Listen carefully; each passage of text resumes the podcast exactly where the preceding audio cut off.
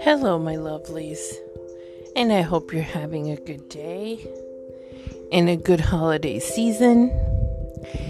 And I hope that your Thanksgiving was at least okay, right? I hope it wasn't horrible. I know a lot of you are in different situations for the for the holidays. I know that there are some of you that this may be your first year in no contact, so this particular the first time around for everything is going to be super difficult. It's just like when someone dies and you have to see what everything looks like without them there. That's exactly what you're going through. The first year is just kind of I have to feel the loss but it's okay. There's nothing wrong with that. I hope a lot of you have caught on to that fact that there's no way around the pain. There's no way to get through it faster. I mean, th- the fastest way is letting yourself feel it. So if on Thanksgiving you just felt awful, that's fine feel it. Because guess what? That is the only way through. If you push those feelings down and say, it's not happening, I don't really feel terrible, and the whole thing with my mother or my father or whomever the narcissist is is not happening then you're gonna you're that all of that feeling is gonna come squirting out later why not deal with it when it comes up? It's the best time to deal with it. Because you don't know how it's going to show its its ugly head later. Just a friendly reminder that if you're listening to me for the first time, first of all, welcome. To please also follow me on Instagram at Escaping Narcissistic Mothers. I'll put the link in the show notes. All right, so Today is two days after Thanksgiving, and I apologize. I was going to do a podcast yesterday, but as luck would have it, um, Thanksgiving night, I had terrible toothache. I spent all day yesterday kind of just taking, you know, Advil for the pain, and I'm a little bit better today, which is good. But this podcast uh, is going to be a little bit of, of a mishmash of things because today's a, a special day for me, but I'll get to that later. So, we talked about first Thanksgiving after you've gone no contact. What about a second or third Thanksgiving after you've gone no contact? For me, it's the fourth one. By the second one, you already know what it feels like, right? You already had the year before. This year is a little special for everybody because of COVID. I know that. But, I mean, a lot of people are still getting together. I know some of you were not with the narcissist because you weren't invited to Thanksgiving, right? That's their way of punishing you for telling the truth. That is the worst thing you could do to a narcissist is tell the truth. But presence isn't going to be healthy for you. And you may have felt horrible because you're still in a place of, I still want to belong to this family, I still want to be there. And that must have felt awful for you.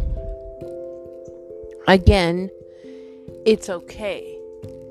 But the one piece of advice I do have is maybe start thinking about you being the one who's, who puts a distance between yourself and the narcissist. Because that puts that gives you the control, not the narcissist, right? If it's mom or dad and they excluded you and you have a big family, let's say, why give them the power to do that to you and not you taking the power back and saying, I'm done with these people. They continue to hurt me.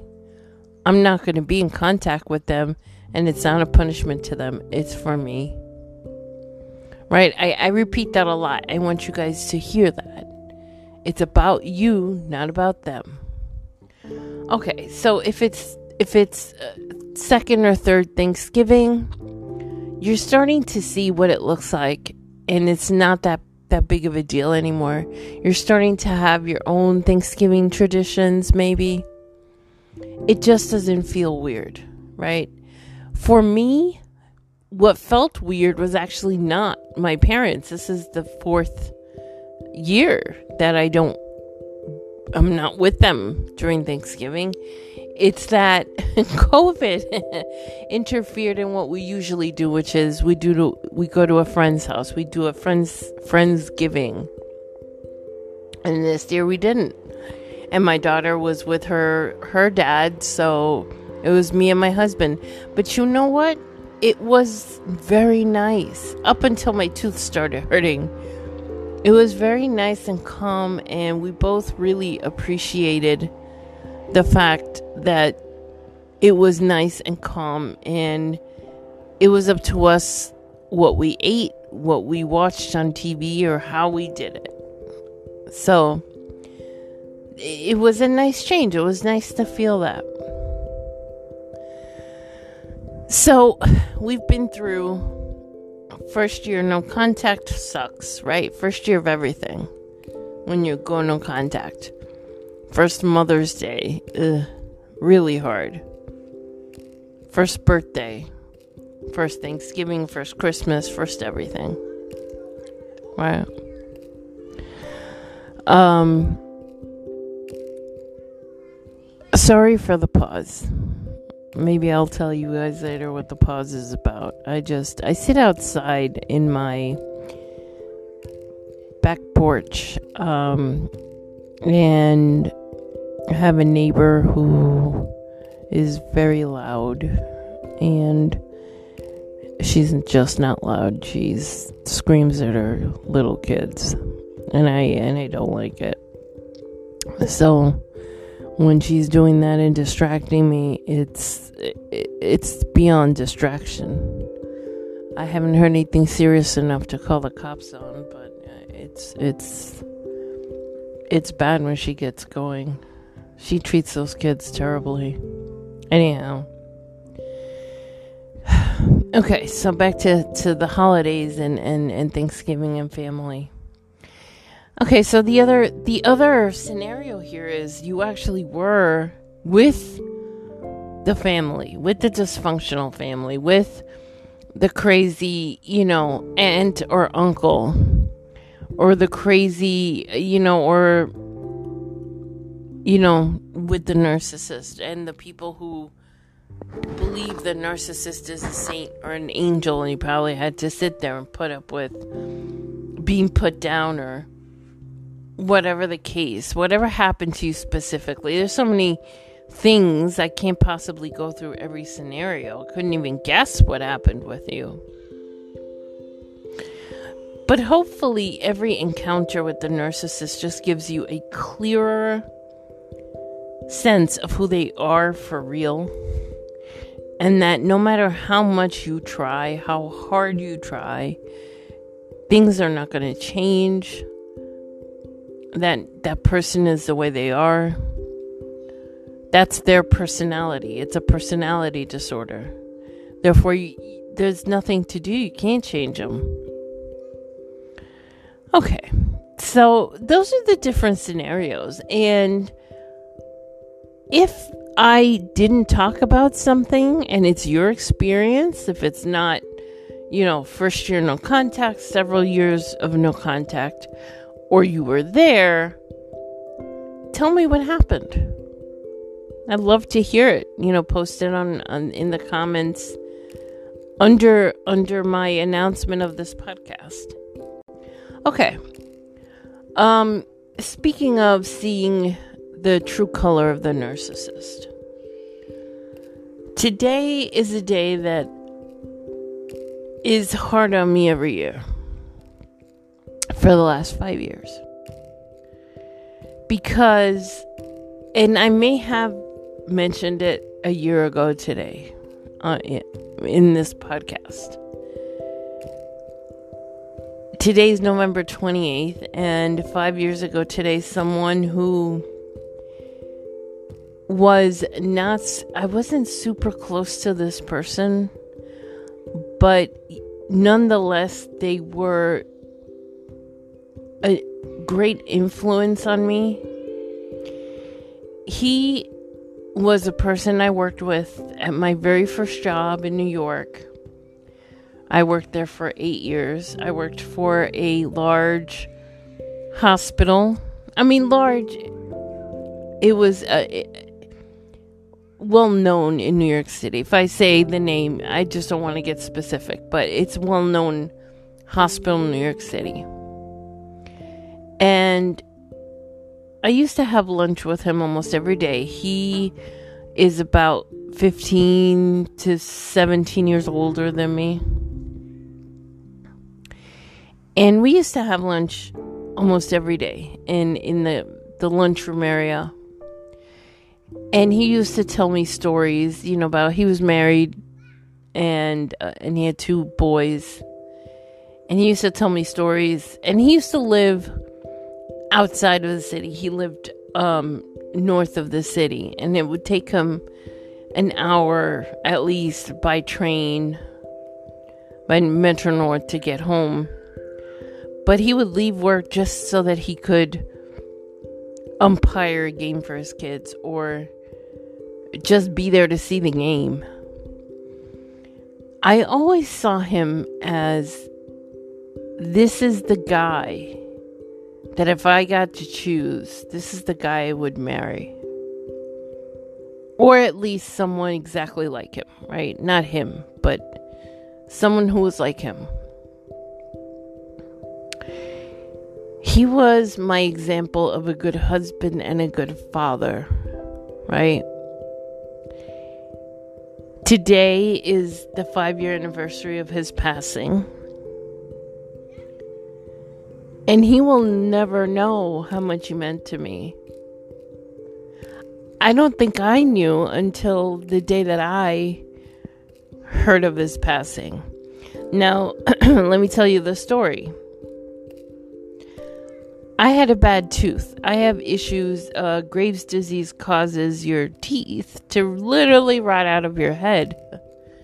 And I had gone on this day five years ago to the dentist to get my tooth pulled. And when I got home, I had a message from a friend of mine from that job telling me that he had passed away. So, okay, I didn't have my tooth pulled today. The tooth pulled pulling happened a few days later. Um, because she told me like four or five days after it happened. But he did pass away on the 28th. Anyway, I'm home and I have a giant, you know, glob of gauze in my mouth. I'm trying to, you know, bite down on it because that's what you have to do when you get a tooth pulled. And so you don't bleed, you know, it stops the bleeding. And my parents came over, and I'm not even sure why. I told them, I guess, I had, I was getting my tooth pulled, and they somehow decided to come over. When I read the message from my friend, I began to sob uncontrollably because it's so unfair. It was unfair to me that this person had just died. He was still very young and we this planet was just a better place because he was in it. I don't know if I had would have survived my pregnancy without him because I couldn't eat. I had nausea a lot and just sitting with him and, and hearing his stories about when his wife was pregnant and I was able to eat lunch every day. He meant the world to me. And, and like I said, I didn't even realize it uh, until he, he passed on. So here's where I can connect this to a narcissist. So my parents come over and I write on a piece of paper because I was sobbing and had a huge clump of gauze in my mouth. I, I wrote down so and so passed away. And my mother looked at me like I was crying for no reason, is the best way I can describe the look she had on her face. Why are you crying? What's the big deal? That kind of look. Instead of her coming and sitting next to me, putting her arm around me and saying, I'm so sorry. I'm so sorry that you're in pain right now.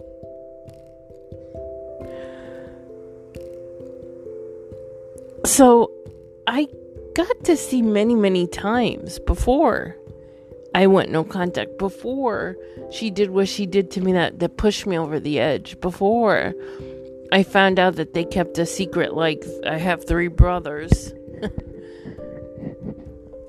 I saw things like that and I never I let it pass. I even kind of felt bad. I felt like maybe I shouldn't be feeling bad about his death. Maybe, you know, why do I feel bad? You're supposed to feel your feelings. And that was my true reaction to the news that he had passed away. He was a wonderful person and unfortunately the way he he passed was even more more dramatic. It was sudden. Um, he had had back surgery, and I was lucky enough to have visited New York February of that year, and actually sat in that same cafeteria that I sat with him many, many times, many, many years ago, and talked to him. But I noticed that he looked fragile and frail. As a matter of fact, coincidentally, it was the first day he was back since the back surgery. And the way that he passed away was that he he had a clot from the surgery go into his heart and they went in they they rushed him to the hospital I'm in New York City they rushed him to the hospital he died on the operating bed you know? They couldn't save him. This is a person that, that shouldn't have died. You know, we think about how unfair life is sometimes, and that was unfair. That was just unfair. He was a person who deserved to be around, who deserved to see his sons. I mean, they were, his sons are adults he already had a grandchild. He showed me a picture. So proud of his kids. He is someone who deserved that, to see that. And his family deserved to have him around. His wife, his sons. Today, I can't imagine how his wife is feeling, how his kids are feeling, because I'm feeling it. I remember looking his son up in Facebook because he didn't have a Facebook page. And I remember him telling me, you know, I didn't hear him say his kids' names all that much, you know, by name specifically once in a while. It had been years. But he mentioned him when I saw him in February and I looked him up. And then I went and clicked on all of his friends, his son's friends. Every single one had changed their profile picture to a picture with this man. Every single one. It is a testament to the type of person he was, how much he loved people, and how much people loved him. So, this is my tribute to him. I can't do anything. I his wife didn't even know I existed, I bet. But this is my tribute to Marty. Marty, you were more to me than you could have ever known. I found the husband like you, a man like you. And every year, I will remember the day that this world lost a great person. All right, guys, I'm sorry that this turned um, a little bit unhappy. But I'm happy because he was in my life, because I got to know him. I am happy. And I know that, that I have people in my life that I will see again someday. At least I hope so. So, with those words, I hope that you can now grieve openly when you need to. That you can feel your feelings because we can and we should and we need to. We cannot suppress our feelings because that's going to hurt us later, later on. And that we tr- we give tribute to those people we care about regardless of what are the narcissist in our life thinks. I hope you have a great season, holiday season. I know this is this is the stressful part of the holidays, right? Right when you have to start buying gifts. I know it sucks. I'm right there with you. but I will make more podcasts relating to how to, you know, just handle this. And and all of our feelings are just on on high right now anyway. So things can get a little tricky, a little tough right now. So I'm sending you my love. I'm sending you my compassion I'm giving you permission to feel what you feel. And until next time.